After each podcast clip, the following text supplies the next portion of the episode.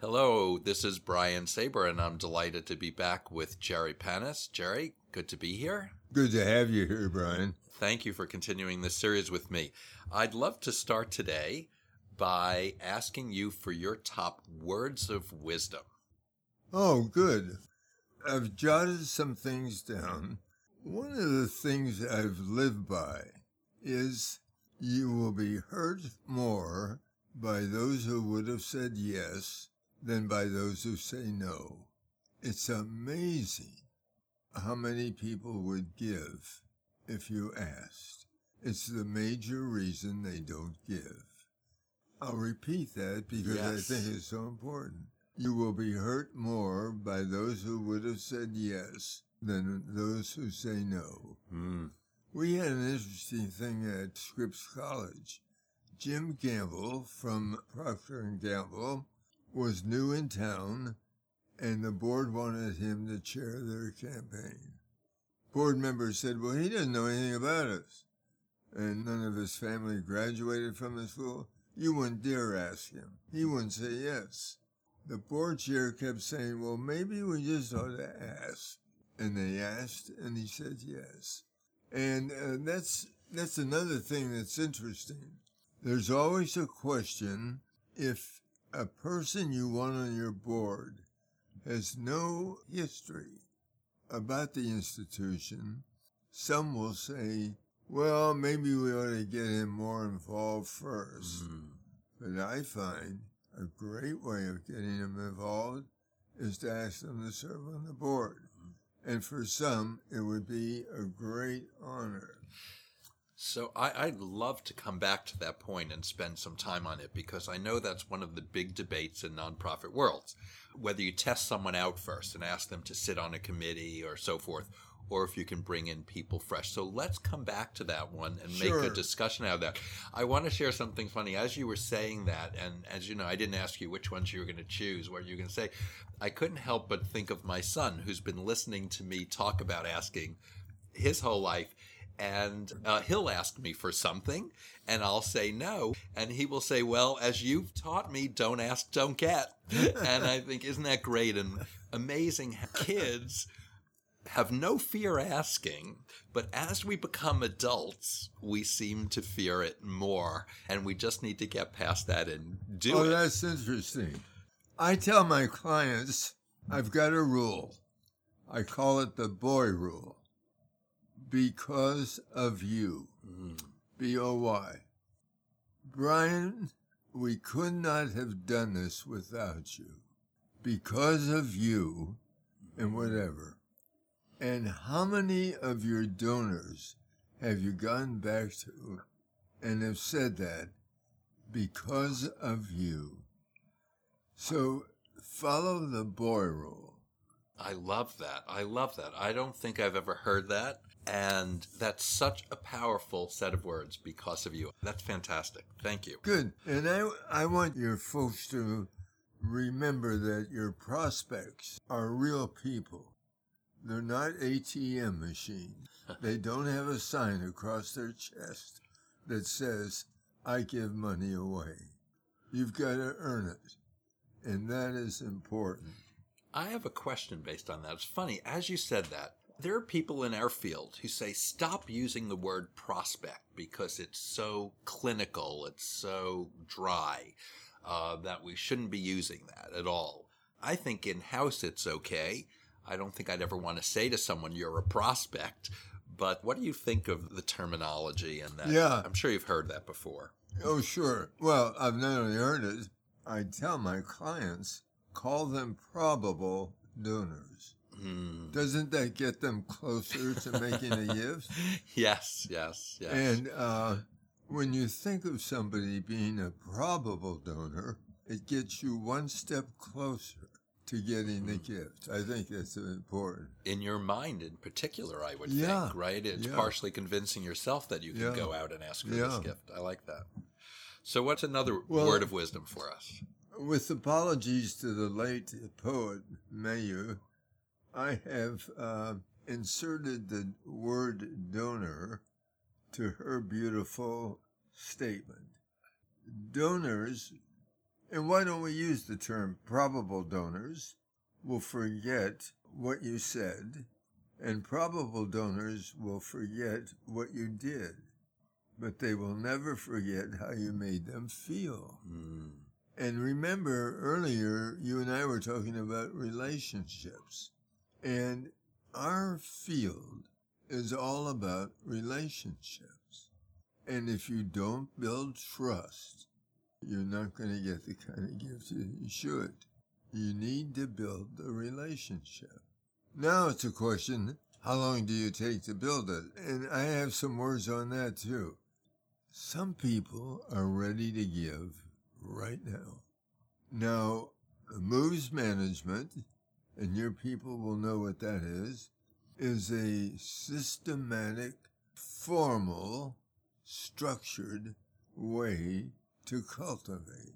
I believe so much in moves management and gaining a credit with the person you're calling on that I own the name moves management belongs to me. But I have found that there are some people who are ready to give now. And it's up to your your solicitor, your fundraiser, to know if this is the moment. And usually you can tell if you listen carefully. I can tell you so many stories. We just got a gift recently from, you know, there are some organizations that have weekend retreats for their top donors and probable donors. And one probable donor came up afterwards. He didn't know the organization, didn't know anything about them, and said, I'll make a gift of $5 million. Mm. $5 million. And he was ready to give. And I'm sure that won't be the end. You have a question? I was just going to say that people ask me all the time, I'm sure they do to you when you're training them, how do you know when they're ready? Sometimes you're sure, sometimes you're not. If you're not, you can ask to ask. That's a phrase of mine, ask to ask. So I will ask someone, I'll say, You seem to be really engaged. You seem to really like the organization, but I'm not sure if you're ready. I don't want to overstep. I also don't want to presume you're not. So, can you guide me? Is this a good time for us to talk about a gift, or do you feel you need to know us more? And I find that's very respectful. And by putting it back in their court, it allows them to come forward, and I get closer by being respectful, and that What builds the great- relationship. Yeah, that's a, that's great. You ought to just say that once more. ask to ask. Ask someone for permission to ask. Ask them if they're ready and let them tell you. And more often than not, because they're not being put on the spot and they know it's their choice, that helps them come forward because none of us like being put on the spot. And when we are, we tend to retract a little bit. This allows them to lean in, if you will. Yeah. Yeah. Uh, had a great experience on one project. We needed $750,000 by the end of the week in order to complete a project the organization was on. It was on the building of a ship, and if they didn't come up with the 750,000, they would lose their place in, in line. And we were talking to Richard and Margaret. They had never made a great gift to the organization, but we knew they were philanthropic and we knew they had the resources. So Richard is telling the story, and Margaret's chair is slowly moving closer to Richard. Hmm. And I was very careful about how I told the CEO to ask for the gift. We would like you to consider a gift. That's so easy to say. Gosh, I haven't thought about this for a long time, but so we got to the point, and Margaret now is almost in Richard's lap. and um, I'm waiting for the CEO to say we would like you to consider. And he said, Do I have your permission to ask for a gift? And Margaret said, Oh, please do. so I have to ask you, I am really curious. I know you said you needed $750,000 for a ship, right? A oh, ship. yeah, yeah. So what type of organization needed to Oh. build a ship? Yeah, yeah. This uh, Mercy ships. Mm. And what they do, they get a ocean liner, they clear off everything except the deck, and then on the ship they build a hospital. Ah, floating hospital. And then it's it sails to a port for four months, and they get doctors and nurses to contribute their time. A great operation. Wonderful. Yeah. Wonderful. Yes, I've heard of them, but in the moment when you mentioned it, I was thinking, for whom? Maybe Jacques Cousteau and his outfit or Greenpeace. I couldn't, but floating hospitals is a wonderful one. Oh yeah. Yeah.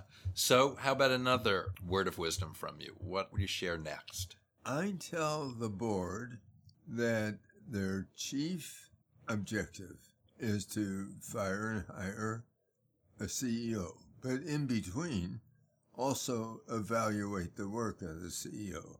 Too many of them wait too long. It For should sure. be done on a regular basis.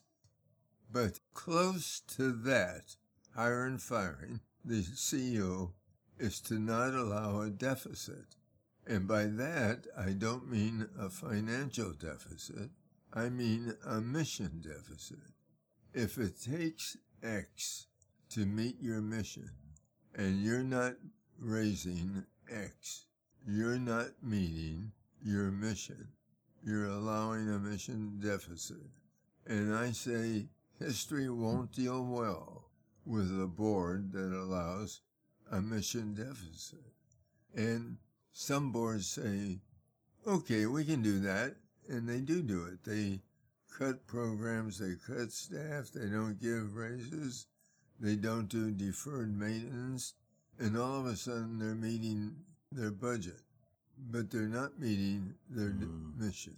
So successful boards do not allow a mission deficit. Does that Hmm. make sense, Brian? Actually, I like that a lot because I find too often board members know they're responsible for raising money. They get that. And they're asked to do it almost in a vacuum where it's just, we need money, we need money. But they haven't been shown, okay, this is what we can do without any money, but this is what we really want to do and need to do. And therefore, this is what we still need to raise and where we need your help and what we will accomplish if you do that. And I don't think it's explained that way to them often enough. So I agree that uh, mission driven. The board should always be mission driven, not just need driven and what do we need today driven, which is often what I see it devolving to. Yeah. Well, this gets me. Everyone has heard about the three W's that a board member needs to bring to their responsibility work, wealth, and wisdom. And I have added that they need to bring wallop, influence, because you want board members who are influential. I love to have a client, and we work on this. When someone looks at the board list, they say, Wow, is she on your board? Well, that's very special. And then at the Red Cross National Board meeting, Melanie got up and said, You left out one W. And I said, I can't believe I am. And she said, You left out women. Ah, And Brian, as you know, women now control over 60% of the net worth of this country. And that's raising every year. It's going up. And if a board doesn't look carefully at having the right women, the parade's going to pass them by. Now, what I have suggested is that we do away with the term nominating committee because you think of a nominating committee and they meet once or twice, maybe by phone, and they come with, up with some names. A fascinating phenomenon is that board members, a nominating committee, will not select men or women above their status Mm. So that you get the same old, same old. So you need a committee that is at a very high level. And I recommend, and call it what you want, a committee on trusteeship, whatever. It's the kind of group where you can bring non-board members to sit down with you and they know where the bodies are buried. Where the bodies are buried. Well, you know, I have this committee, Brian, I am so struck by the fact that the board is the future of the organization. It's vital body. The committee, you don't elect board members, you select them. And the committee that selects board members is probably the second most important committee of the board. And I like to have them meet on a monthly basis. Now, let's say it's a college, and some of the board members are stretched around the country. Well, it's not as good, but wire them in by phone. And at these sessions, these monthly meetings, you say, who should be on our board? What are we lacking? What kind of a person do we need to add? And you talk about that. And if you're forced to meet and talk about it, you begin getting the kind of board that you should have. That all make sense? That makes great sense. And I, there are so many topics you just brought up that I'd love us to discuss.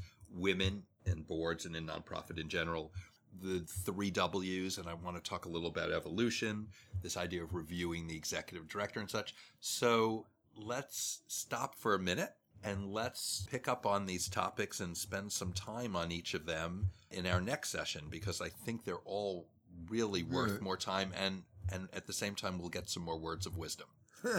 Good. So great. Thank you.